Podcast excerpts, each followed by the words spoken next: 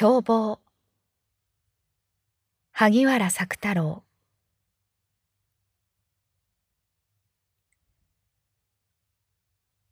そうそうたる高原である。友よ。この高きに立って眺望しよう。僕らの人生について思することは久しくすでに天変の勇句を学んだ。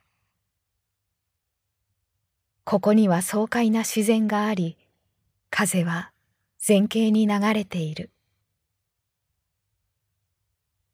目を開けば目は追憶の上司になじんで濡れるようだ。友よここに来たれ。ここには高原の植物が生育し日向に快適の思想は温まる。ああ君よ。